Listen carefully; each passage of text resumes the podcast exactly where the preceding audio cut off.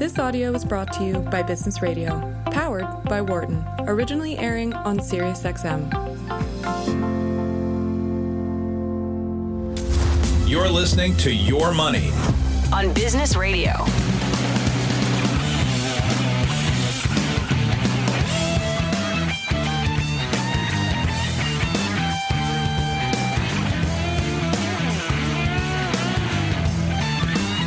Hello, welcome back. Kent Smetters, professor at the Wharton School. You're listening to Your Money, SiriusXM's Channel one thirty-two for the rest of the show. I'll have Kurt Stowers with me, who's the founder of F five Financial. Uh, taking your calls about your own financial situation. So if you want to know what to do with your money, how to invest it, save for retirement, kids' college, paying down debts, maybe grandma just left you a bunch of money. We want to. If you got a question, now is the time to call live on Tuesdays to go. Grab the phone. Give me a call here at one eight four four Wharton, just like the school name, W H A R T O N. That's one eight four four nine four two seven eight six six. Uh, uh, with that, again, let me introduce my next guest, Kurt Stowers, who's the founder of F five Financial, like all our uh Uh, financial advisors on the show, fee only, and he's a graduate from the University of Illinois. Football season is over, so no more Big Ten jokes. And uh, from there, he's gotten himself an undergraduate, master's, and P H D in electrical. Uh, I'm sorry, industrial engineering, uh, and he has decided uh, to, to instead uh, use all that technical knowledge to design great financial plans for you. Welcome back to the show, Kurt. We can't. Glad to be here today. And if you got a question for Kurt and myself, again, give us a call, one eight four four Wharton. That's one eight four four nine four two seven eight six six. So, Kurt, just remind us a little bit about your uh, your firm. If you have a typical client, what's he or she like? Sure. Um, I would say the typical client would be a, a married couple, probably between forty and fifty years old, uh, a couple kids. Kids are either in college or getting close to doing college, uh, professionals, um, very busy. And uh, one of the things we see is they're just trying to figure out what uh, what's next in their life to get to that point in time where uh, financial things have gone well. They built a little bit of a nest egg, and they're looking forward. Lifespan's being what they are. They're asking questions. So uh, they come to us looking for some plans, helping them with goals, and then helping them put that plan in place, figure out what to do with investments. And yeah. So they've got a path to what we call. Yeah, and you mentioned, you know, a lot of times at the beginning of the year, people think about goals, uh, and you mentioned goals, and it's really important, of course, uh, financial advisors think uh, uh, that we, the types of that we want to have on the show are not just going after the money, they're really thinking uh, through goals. I mean, why is it important to really have a goal of, uh, for your money? I mean, unfortunately, most financial advisors aren't worried about that. They're just trying to put you in some investments that, uh, you know, kick them a, a, a, a commission. Uh, so uh, describe the goal process. Sure. Um, well, I think the key thing is the money is just a tool. Um, you know, we are financial advisors, and everybody comes to us, and they want us to talk about investments. And, yeah. And that's great, and we do that, and we've got all the education, and we can help them build solid portfolios. Uh, but when it comes to the goals, we have to find out where they're going so that we can get um, the goal process. Uh, uh, you mentioned the engineering background. We like to kind of pull on the, uh, the define, measure, analyze, improve, and control type cycle. Sure. Uh, that's out of Six Sigma. So yeah. We need people to define where they're going, help them figure out how to measure things. And uh, we also like to talk about SMART goals, specific, measurable, attainable, yeah. uh, uh, relevant, and uh, time constrained. So we just use a traditional goal planning process, make sure that we know what they want. Uh, trying to ask a lot of qualitative questions uh, up front, and then uh, picture have them picture where they want to be, and then we start putting the, the financial things in place right. to support it. It makes it a lot easier. Um, emotionally, yeah. They're more connected with the plan if they've thought about it in terms of the goal as opposed to just numbers. They're talking stocks and bonds or mutual funds, and people just don't get as excited about that as they do about uh, retiring or having another house or serving someone's office and things like that. Yeah, yeah. And it's, you know, really important is, is certainly is the goal process. It has to really start um, certainly there, because that's when it's not just about money, as you said. It's also about Uh, or invest in that money. It's also about making sure you're saving enough, of course, in the first place, that you have an appropriate investment for that goal, and that varies by goal, but also making sure that you have proper insurance in place, proper wills and estates, and all that type of stuff. So, again, uh, speaking with Kurt Stowers, if, uh, like all our advisors on the show, fee only. Now's the time to give us a call here at one eight four four Wharton. That's one eight four four nine four two seven eight six six. Let me go to Casey calling from the great state of Ohio, Ohio. How, you, how can we help you, Casey? Hi, good afternoon.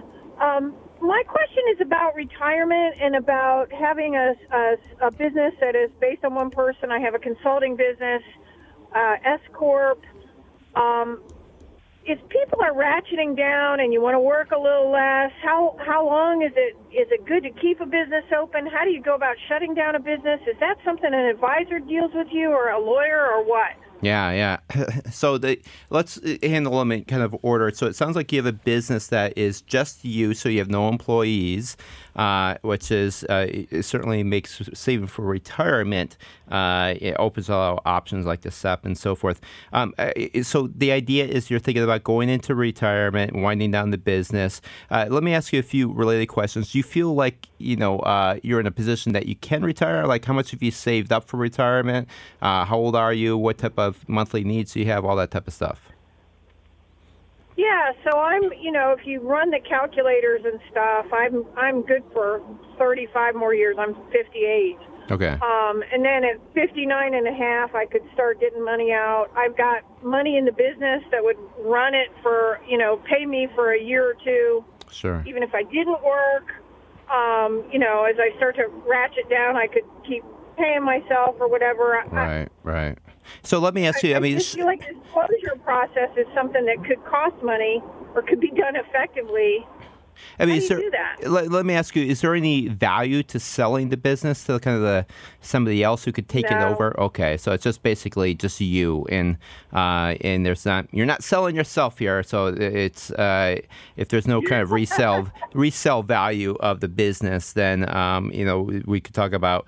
Uh, otherwise, we could talk about uh, kind of options there. All right, so it sounds like you're in a place to retire, um, and the money that you've saved up so far for retirement, are these in like uh, what type of plans have you saved them up in, like in, in a S E P, in uh, taxable brokerage accounts? What type of plans have you used?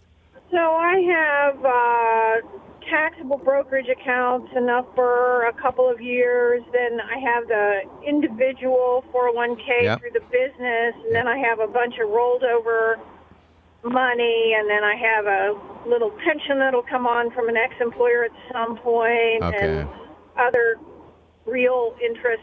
Um, I mean, real income sources, rental properties, et cetera. Yeah, yeah. Um, and you, I forgot that you mentioned that it was an S-Corp, so yeah, you want to certainly use the individual four oh one k, not the S E P in that case. So uh, it, so it sounds like you're in a position that you're ready to retire. I mean, so it's it's just an issue about shutting down the S-Corp. That's not usually that hard. Uh, but the, are you in a regulated industry? Do you have to give disclosure to potential clients? I mean, is Is there any kind of legal issues? No, no, I guess, no, I don't think so. I mean, I guess what I was thinking is, well, maybe I want to work at half rate or work a little bit, but at some point you think, well, I'm running a website, I got an accountant, this and that, you know, maybe it's not worth it, worth it anymore. I just wonder, are there people that specialize in looking at stuff like that, or... I, yeah, I mean, a financial advisor can, certainly can help you run the numbers. I mean, you can always say no to more business. That's a that's a great luxury uh, to be able to have, so consider yourself fortunate. But I think what you really want to do is do an assessment to really make sure uh, that you are ready for retirement and that you're not using rosy, optimistic numbers, like you're not, you know, using the average return to stocks uh, over time just based on the average. You really want to think about the risk involved there. Think about You know, you know, bad case scenarios. If another two thousand eight were to happen, would, how long would you survive? Do some scenario kind of analysis and figure out, and really make sure that you're kind of robust and ready to go. But so, Kurt, any kind of other issues that, as a business owner, uh, Casey may want to be be thinking about? Yeah, and Casey, I can definitely relate to what you're talking about. I, I work with a lot of small business owners and, and help them with some of those transition plans. So, um, I guess the first thing I would challenge you on, Casey, is Um, are you sure that it's impossible that you couldn't get kind of a, a junior person in there, somebody that you could mentor, somebody yeah. that could almost take over your business? Is that something that's even possible? I doubt it, but maybe. Yeah, I mean, th- that's definitely something to consider because we all think we have unique talents until, you know, we meet some guy, you know, or, or woman who's like twenty years younger than us and realize, oh, we're not so smart, you know, after all. I mean, there is potentially sure. somebody who could, you know, take that on, and that, you you know, real value that you bring is you, you already have uh, the connection with the clients. You're validating that person. I mean, you could even have like an earn-out relationship as well, where that right. person pays you some type of money over time to essentially buy the business from you that way. And it's a great stepping stone for a younger person. Maybe they don't have fancy you know, degrees from a fancy place and so forth. It, it's often a great opportunity. And sometimes, you know, business owners really love the mentoring that kind of goes on there. But I didn't want to cut you, uh, cut you off, Kurt. Uh, any last thoughts there? Um, just, uh, again, Casey, you've built, a, I'm sure over your, your years, you've built a lot of relationships, and those yeah. have significant financial value. Um, the thing I would uh, challenge you again is look at a possible mentor relationship. And then I would also challenge you to look at where kind of your narrow brilliance is. There's a bunch of things as a business owner that uh, that can be outsourced. You mentioned the accounting and the website and things like that. There's certain things that you can't outsource.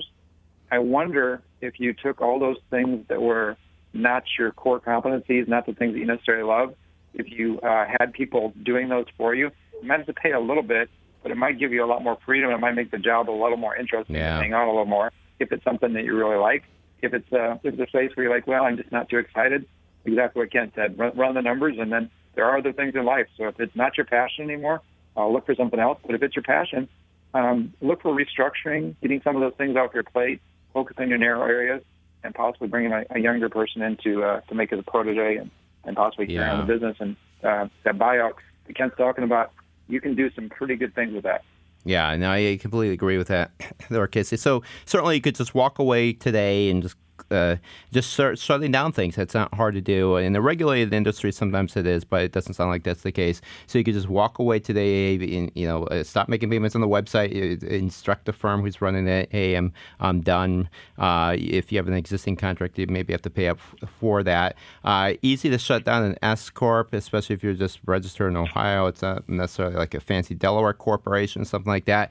You, you can easily inform Ohio about shutting that down. Um, and you can inform your your clients as well. But, you know, but do think about, you know, the incredible value that you've brought. Um, and is there an opportunity to mentor a younger person who then pays you uh, over the next maybe two, three years while you're at, serving as mentor, um, you know, a portion of the proceeds. They can still survive.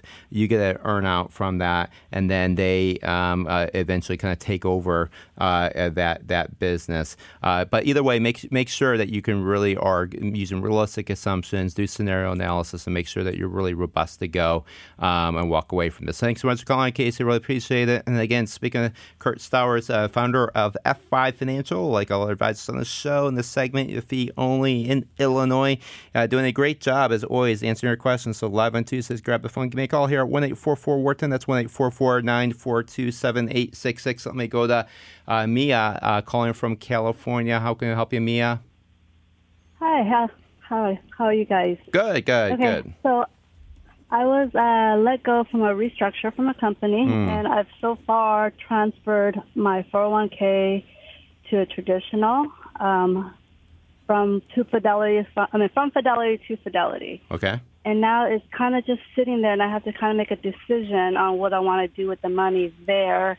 And before I had in a target date fund. Yep. I'm just not sure if that's the direction to go. I don't know too much about investing. Yeah, so it sounds like you you were in a, a target date fund that uh, through your four oh one k that was managed uh, by Fidelity. Then you did a, tr- uh, a rollover into a traditional I R A kind of rollover account. Uh, and do you know how it's currently invested in that in that I R A? Well, they keep a portion of the company stock that I did work for, but the rest was transferred over as cash. And I now have to make the decision on the direction I want to go with it. Oh, so it's just sitting in um, a sweep, what's called a sweep account right now? Yeah. Yeah, it's been there like for two days now. All right. I mean, because normally yeah, it would not take that stop in a sweep account. It would actually uh, move on to a, a, a, tr- a traditional kind of uh, I R A uh, uh, uh, rollover. Uh, how old are you, Mia? I am forty-seven. Okay. So Kurt, uh, you know, let's help me here. I mean, I think the much bigger issue than uh, the investments, because she could always select a target date fund if that's what she was happy with, and probably um, since it's outside of the four oh one k, even uh, a little bit cheaper in the I R A rollover, to making sure she picks the right one there. Uh, it, but it, explain the process of kind of the rollover and the kind of the dangers if she doesn't get that money into a traditional I R A within, you know, uh, thirty days. Um. No, it's already in the I R A, I believe, Ken. She said it's already been transferred over into the I R A. Has it actually? Yeah. It, oh, oh, is it? So it's actually is sitting in an I R A. Okay. Yeah. Uh, yeah no, no. They transferred it um, two ways. One is a Roth I R A because I had some okay. after-tax contribution, and then the rest was put in a traditional I R A. Uh, okay. I okay. I haven't made any investment choices on okay. what I so, want to do so it's to manage in, it. I see. So it's sitting in a sweep account inside the I R A, because a lot of times the sweep account is the is the stop. It's it's held out. It's just in your regular taxable brokerage account. There's a sweep account that's kind of just it's supposed to be at the stopping, you know, uh, or intermediate stop, you know, before you uh, move the money into the kind of the next uh, stage there. And that's actually how a lot of companies make most of their money, is that they pay a low amount on that sweep account, lend out the money, and then um, you know, they arbitrage the difference in rates there. So it's good that at least, it, it, even though it's in a sweep account, it's at least sitting in the I R A, because that it gets you around some legal uh, issues about distributions. So then, uh, Kurt, I mean, assuming that Maya was happy, you know, with the um, the tradition, uh, the regular, you know. Um, Uh, life cycle fund that she was in, the target date fund that she was in, I imagine she can just find another one, hopefully keep, you know, costs low and so forth. It, that's probably even cheaper. Are, are, of course, target date funds are pretty simple. Are, you know, if so, let's focus on the question, um, it, it, what type of person would you feel comfortable using a target date uh, uh, fund, and what type of person do you think it's, you know, over, overly simple for? Right. So I think the one of the big benefits of the target date fund, Ken, is like you like you mentioned, they are fairly efficient. Costs have gotten down a lot lower, and they do kind of protect you um, from uh, uh, from maybe thinking you're smarter than uh, than the average bear. So the nice thing about the target date fund is for investors that maybe aren't too sophisticated, uh, can get a little nervous, and also for investors that uh, that tend to want to play with things. Uh, it keeps your hand out of the uh, uh, the mess. So. It's a really good idea if you don't have a lot of sophistication or if you're impulsive. Um, for investors that maybe um, are more interested in learning more about how to invest in a systematic manner, um, you might be able to do a little better with uh, with um, more uh, of a build-your-own portfolio. The one risk with target date funds is uh, over time, they do end up drifting to a very low equity allocation. And depending on where you're at with all of your assets and your life plan and and so on and so forth, you may be better served to not be quite as low in equity. There's been some research even suggesting that uh, in certain situations, you might even be better off raising equity allocations um, in certain situations. So I think that's one of the big things. Uh, I guess, Nia, the other thing to help you make this decision, I would really encourage you to, see if you can share with us or talk to somebody a little bit more about what other career opportunities, um, are you part of a family unit where there's some other income? And then also just kind of how you look at that nest egg compared to what your expenses are. Is the nest egg ten times your annual spend or one hundred times your annual spend? Because there's much different situations that you're going to have. If it's one times your annual spend, it's one situation. If it happens to be, you know, thirty or forty times your annual spend, you get some different op- options available to you. Yeah, and so just to summarize, uh, uh, Mia, uh, if uh-huh. um, if you, especially if you don't have a lot of other assets outside. For, for retirement, um, outside of this uh, rollover account. Um, so you don't have a, a taxable brokerage account, because otherwise you would want to make sure that you think about asset allocation across all of your accounts. Um, this is the, this is the main asset that you have for retirement. And, and if you have some housing equity, you might want to think about that as well if if, if it's a lot. But uh, if this is a, kind of your main um, saving vehicle, then you can certainly find a target date fund even in the rollover I R A. But you still have to be careful.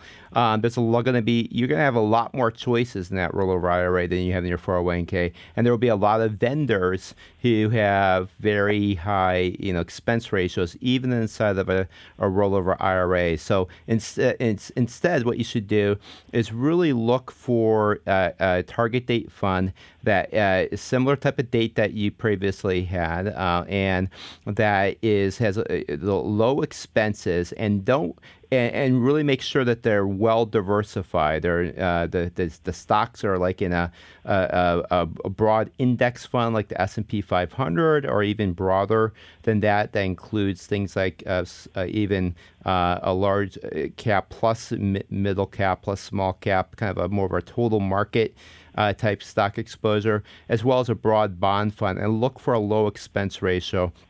What you should avoid doing um, is is is looking at the past performance of the last couple of years, because uh, Fidelity is not the only one. A lot of them will uh, uh, will uh, present you with funds that happen to have done well in the last few years, are also very expensive, and in fact, the the performance in the last few years is not predictive at all about performance going forward. The, the most pre- predictable thing that you can do for getting higher returns is simply to keep expenses low. So thanks so much for calling for me. I appreciate it. And again, speak of Kurt Stowers, founder of F five Financial, fee-only advisor, uh, doing a great job answering your questions. Give us a call right now here at one eight four four Wharton. That's one eight four four nine four two seven eight six six. We'd love to answer your question. Let me go to David calling from Michigan. How can I help you, David? Hey, good evening. Thanks for taking the call. Sure. We're looking for a vehicle to help us set up a charitable legacy type account, and uh-huh. We've been suggested for a donor-advised fund. Yeah. I'm just looking for opinions and ideas and options. All right. So this legacy, is this legacy uh, in terms of trying to pass money within the family? Because the donor-advised fund is not the right vehicle for that. Or are you thinking no. about it's just simply trying to uh, make charitable contributions to different charities and things like that? Charitable contributions and teaching the generation and the next generation that there's something in how to do it. Okay. So just to focus on that last point there, when you say teaching the next generation, is that like your kids and how to be charitable in general, or what does that mean? Yes. For us, that's what it means, and to work with the grandchildren too. Okay. So it's not trying to transfer them assets. It's just more of a demonstration, uh, certainly to them.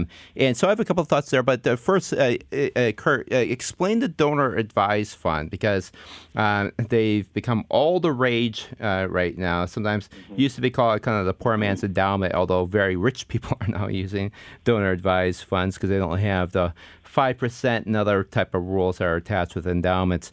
Uh, there's certain rules with that, but they also have a double tax benefit as well. Uh, so, David, before I forget, are, are, are you going to be giving away appreciated stock, or are you going to give away cash? Uh, probably cash. Okay. So the donor advised fund is going to be a little bit less valuable uh, there, but it still uh, has some uh, advantages over writing a bunch of checks. So, uh, so Kurt, explain that. Sure.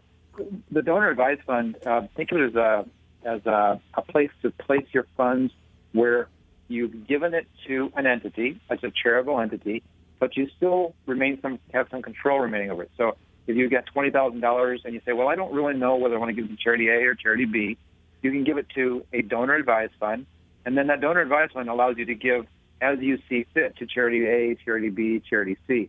One of the really nice things about the donor advised funds is um, if you're starting, if you're, let's say you have fifty thousand dollars you'd like to give, um, um, or change, change around a little bit, yeah, fifty thousand dollars. Um, with the itemization rules changed under the tax law, sometimes if you were to give twenty thousand dollars one year, twenty thousand dollars the next year, and twenty thousand dollars the following year, you may not even get up high enough to itemize.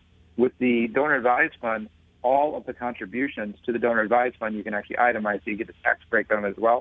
Um, lots of different options with the donor advised fund. Some will take care of doing the investment on your behalf. Some you can have a little bit more say on that. But the big thing is you've got the completed gift, so it qualifies if it makes sense tax-wise as an itemized deduction, but you still can decide which entities you want to give it to. Most donor-advised funds require that the entities you give it to be five oh one c three charitable charitable um, entities. Um, I think, uh, Kent, it'd be good to talk to David a little bit more about the the dollars he's talking about, as far as is there maybe some other options to, maybe he doesn't need a poor man's endowment, maybe he can actually build an endowment depending on how big it is. And yeah, how much money? How much money are we talking about, David? We're probably going to start with a hundred thousand. Okay, um, and then there'll probably be some moved over at inheritance at our death. Okay, so so I, I would think that donor advised fund is is probably still the right uh, vehicle. So David, uh, let me ask you uh, this: I mean, do you have stocks and other type of assets that are held outside of a, a four oh one k, something in a taxable brokerage account um, a, as well? Very little. Okay, because that's that's actually, if you had um, stocks and things like that, um, that's actually what you want to donate through the donor advised fund, and the and the reason why is you get a double tax benefit. One is all the ca- capital gains um, um, it would it actually gets eliminated when you um, donate the the the, uh, the assets to the donor advised fund, and then secondly, you still get the write off against your income uh, for uh, it, as you uh, uh, give give away the money.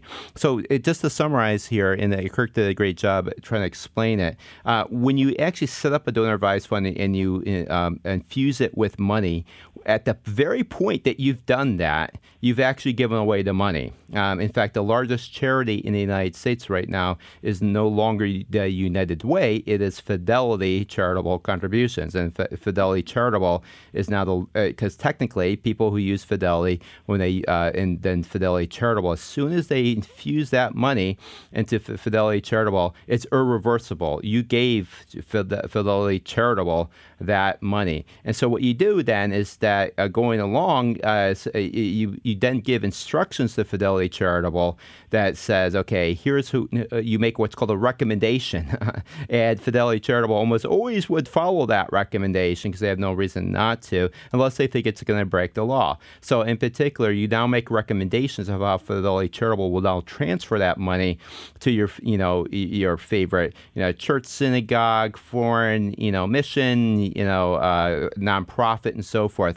Typically, they would have to be um, public. Uh, they would have to have a, a United States uh, public charity uh, uh, designation to them as recognized by the I R S. And so some of them use like uh, a charity kind of Navigator, and some of the others. I use uh, Vanguard for my donor advised fund. I forget what the lookup is that they use. Uh, it's a particular tool to make sure that your charity is available. So if you really know the charities that you want to give to, and you're pretty intent on making sure they get that um, uh, that money, you could actually set the donor advised fund first, look up the charities um, through the Vanguard or Fidelity or, or whatever uh, website that you use, and look those up to make sure that those charities are in fact available. They've always been available in my case, but in one case I actually found one that, that was not on the list, and so I had to get that little charity to do some work to make sure that they were properly being recognized by their I R S and so forth. There wasn't much work.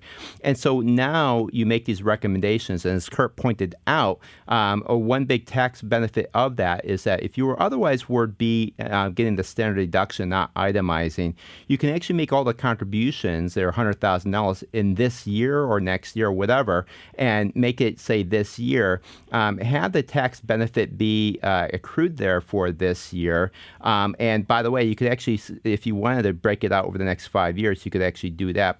Um, uh, and then what you could do is then move, uh, uh, uh, decide when to, uh, over the next five years, you could actually elect how to distribute out that money. So if you're planning on making twenty thousand dollars a year, um, you could actually make the one hundred thousand dollars contribution this year uh, and distribute out that money over the next five years. And what's also really neat about that is that you actually get one tax receipt at the end of the day, and all the different uh, foundation or all the different charities, they don't send you the normal tax receipt anymore because uh, it's It's only the donor advised fund uh, that actually uh, sends out the statements uh, that of contribution is what they call it, and that uh, is now proof that you made that contribution. So uh, donor advised funds are a little bit less, you know, useful when you're making a cash contribution because you could have done that anyway, just directly. Um, so they're not going to be as uh, useful other than saving yourself on on receipts and things like that. You don't get the you have you might still get an acknowledgement letter from the charity, but they're no longer going to say, uh, give you a tax receipt. Uh, it just kind of, kind of simplifies the paperwork. But if, for, for our listeners who have appreciated assets, no question, that's what you first give. Um, and hold on to your cash, you know, consume with re- uh, your uh, for retirement with your cash, and then, you know, give out the appreciated assets. They kind of get that double tax benefit. Is that helpful, David? Yes, it is. Thank you. All right. Good luck with that, and uh, uh, love it when people give away their money. It's it's it's it's, uh, it's certainly an important sign of uh, gratitude. And again, speaking with uh, Kurt Stowers, who is the founder of F five Financial, uh, like all advisors on the segment, fee only. If you got a question about your own finances, now is the time to call. Uh, live on Tuesdays from five to six p.m. Eastern. So pick up the phone, grab it, grab it, give me a call here at one eight four four Wharton. That's one eight four four nine four two seven eight six six. Uh, saying it quickly, one eight four four nine four two seven eight six six. Uh, so we talked about uh, goals a little bit, uh, uh, Kurt, and you know, along with uh, the importance of you know goals is that you know many people, they don't understand kind of the, the numbers, you know, uh, what they should keep uh, track of. You know, it's this thing about budgeting as well. I mean, uh, some people argue that you should really be really disciplined and tr- keeping track of you know everything that you spend and save and so forth. And then the other view is no, you should just more automate your saving and don't really track all your spending um, because otherwise you're not really going to track your spending um, over very long periods of time. Uh, what, what's your thought about that in terms of kind of being disciplined that way? I, I think both techniques are extremely effective. Um, I think a lot of it goes to the psychology of the individual. Some people, uh, you know, I'm an engineer. I like to have control. So uh, to me, I like to be tracking things and, and watching it and you know, monitor things that way. So using uh, you know Quicken or Mint or any of the tools uh, uh, out there to track every dime is certainly good. Um, uh, what I would say, though, is automation is very difficult to beat. Um, yeah. We are creatures of habit. And uh, if we, when I look at uh, the clients we work with, we try and help them understand their spending. But then after we understand the spending, we try and encourage them to just kind of funnel the, the funds where we want to go. So max out that four oh one k. Uh, if you've got kids and you're looking for college, let's put the five twenty-nine in place. When you get that raise, let's go ahead and start a taxable brokerage account once you've done this. And so let's just go ahead and make sure that the money goes away to those places that uh, that it's going to be used for a goal that you've defined. And then whatever's left, uh, they can, uh, can do what they want with. Um, our engineering types like to take what's left and still monitor that and slice and dice it eighty-seven different ways. But, you know, between the between the tracking and everything and the automation, I think I'd come down to the automation side as a, as a preference. But a lot of it has to do with psychology. Some people aren't happy unless they can get into the details of it, and that's important that they're allowed to do that. Because uh, then they feel like they have control and they can be more responsible. Yeah, and I completely agree with that. I, in particular, just trying to create a more automated ways of saving the, the deduction from your uh, from your paycheck into your four oh one k.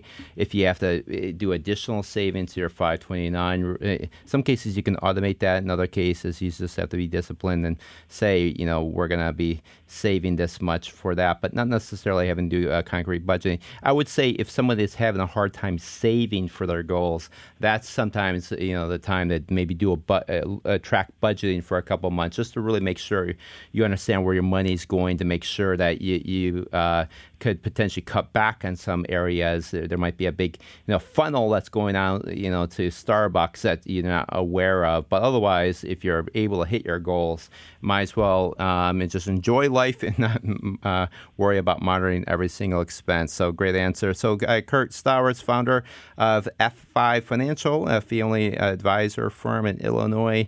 Uh, love to answer a question here at one eight four four Wharton. That's one eight four four nine four two seven eight six six. I'm going to go to Nick calling from Massachusetts. Nick, how can I help you? Hey, Kent. Uh, I'm a college student, and I'm just wondering, I guess I'm kind of the opposite end of that previous caller who's looking to give away to charity. I'm... Uh, You know, I don't have a lot of money, and you, you would like make, me to connect you. You you would like me to connect yeah, you with that yeah, previous yeah, exactly, caller, exactly. So you can be on the exactly, receiving exactly. side of the. No, I get that. Um, no, but so you know, I'm optimistic, and I, I want to start early because I believe in the power of compounding interest. Mm. Um, but I just feel like I went to Charles Schwab and I had a meeting with them, um, and they just kind of didn't really take me seriously. They were like, "Well, you don't have a lot of money," like it. They, you know. They were kind of shallow with me, and they, they kind of just said, like, oh, maybe come back when you uh, start making more. And But it's good that you're – they, like, patted me on the back, basically. They said, it's good that you're trying, but, you know, one thousand dollars is not a lot. So yeah. I guess I'm kind of like, what what can I do as a college kid? Yeah. You know, and I'm you're an engineering student, so I really don't have time to, like, you know, just mess around and yeah. do anything. I, I'm, I'm I'm always studying, and I have a part-time job. You know, um, I actually work for radio. I work as an engineer for radio. Um, awesome. So I love what you guys do. um, so I make money there, but I'm not always working, and I don't have a ton of money, and I have to pay for my school as well. So ah, that was going to be my my, my main question. Sure. I mean, so you actually have money to save, or do you have student loans? Um, uh, um, so, luck- sorry. Uh, luckily, my, my parents put money aside. Um, nice. But they they have me pay as well. They have me pay them, um, so that we don't okay. have student loans, and that I don't have to have it hanging over my head. But I do pay them back, just so they can have, like you always say, have some skin in the game. Sure. So what is the what is the savings that you're doing, uh, a few hundred bucks a month or something like that? What's the purpose of that? What's the end goal? Is it to uh, finance tuition next semester, or is it after college, or is it just, you know, uh, some reserve fund? What's the purpose of it? Um, basically, yeah. So a, a large portion of it does go to school. Um, and then, you know, I keep my, I don't smoke, I don't drink, I don't do anything like extra. Like I keep wow. my costs down. I don't drink coffee, nothing like that. I'm very conservative like that. Wow. With my money. Um, but so some of it is it, of, some of it's it, I guess. Yeah, I guess some of it is sounds like it's for the uh, the student bill. Uh, so you don't want to be gambling with that and putting that in the stock market anyway. Uh, and sure. but some of that is, you know, maybe for unforeseen expenses or maybe after college. And Nick, you know, very impressed with the, the fact that you're thinking about this as a student. I mean, you told me a few words. I mean, calling from Massachusetts, you told me you're optimistic, which therefore tells me you think go, you're not going to Harvard, because we were all d- incredibly jaded and nihilistic uh, and uh, haters of life there. Uh, and you're engineering, yeah, you're working hard. I don't know. I, I could be guessing the school, the other school down the street there, but no, I'm kidding. Uh, so I love the attitude and that they're getting an early uh, a start on this. So Kurt, uh, just a couple of minutes left in this segment, but some some thoughts for Nick. Sounds like some of the money is definitely is for stipend, and some of the money is not. Uh, is maybe just not sure yet. I mean, things that can come up, and maybe Uh, you know, other things, you know, after after uh, graduation. So a couple of thoughts here. Um, you know, you, you mentioned you're working for radio, so you can have some earned income. I think uh, looking at opening a Roth account, and even if you just keep it uh, keep it in cash, I'd yeah. rather get it invested, but keep it in cash. You've got some nice things where you can get money out of a Roth. Um, so I think that's a good thing to go. Um, but really, uh, Nick, uh, and kudos on the engineering front. I'm big fans of that, obviously. Um, I think what you should do is you should spend a little bit of the money. And I say spend a little bit of money, um, pick up a couple books. Um, one of the best things you can do as far as to be effective is to understand the finances. Um, you know, uh, Bogle has a guide to investing, John Bogle from uh, Vanguard. That's a good one. Um, anything from Dave Ramsey, uh, some of his uh, books uh, talk about uh, spending is good. Um, there's another one that's a little little different. A guy named Ramit Sethi wrote a book called Think and Grow Rich that's targeted at younger folks. Um, I would uh, I take a hundred bucks and go pick up some of those books. Um, you get the engineering minds, you're going to be able to pick it up pretty quick. And uh, I'd invest in yourself here.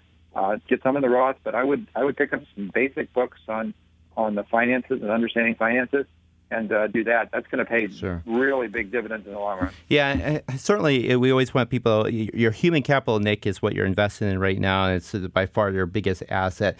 It's certainly becoming a little bit more uh, financial literate. I understand, though, that the, the time constraints uh, uh, going on in, in your life right now, because you really don't want to get too distracted from the degree. You want to really build that human capital. And again, uh, Kurt, having a P H D in industrial engineering, certainly understands the background you're going through. Uh, And I certainly like the idea of picking up some, you know, especially when you have some spare time, you know, a, a nice Sunday afternoon or something, you know, maybe uh, perusing through a book. Uh, in, in the short run, what I would say is that if, in fact, you do have money that you know for sure that you're using for something like uh, school expenses, you know, maybe just uh, open up an online savings account. You know, it's not your normal checking account, kind of out of sight, out of mind. And you can do the transfers always in a couple of days to make sure you, you Uh, eventually have that money in your checking account to, to pay for school stuff. But the other uh, piece of that is then you want to have a few hundred bucks just for emergencies that come up. They, they can always, you know, unexpected things. You have to go home uh, unexpectedly and other things that come up. Uh, it, but then um, the rest, I, I, I very much agree with Kurt. Now's the time to open up a Roth I R A because, you know, um, or even just even a traditional I R A because there's, uh, uh, well, I'm sorry, a Roth I R A. you're not earning that much income. So just do a Roth I R A because you're not going to be taxed on that income very much anyway. And so you put that money after tax today. And so take advantage of the Roth I R A, especially while you're young. So thanks so much for calling. Thanks so much, Kurt, for coming back on this show. And we'll see you next Tuesday. And you can find out, out Kurt, by the way, by going to his website, which is F five F P as in Paul dot com, F five F P dot com, and we'll see you next Tuesday, five p.m. For more guest interviews, check out our Wharton Business Radio Highlights podcast on iTunes and Google Play.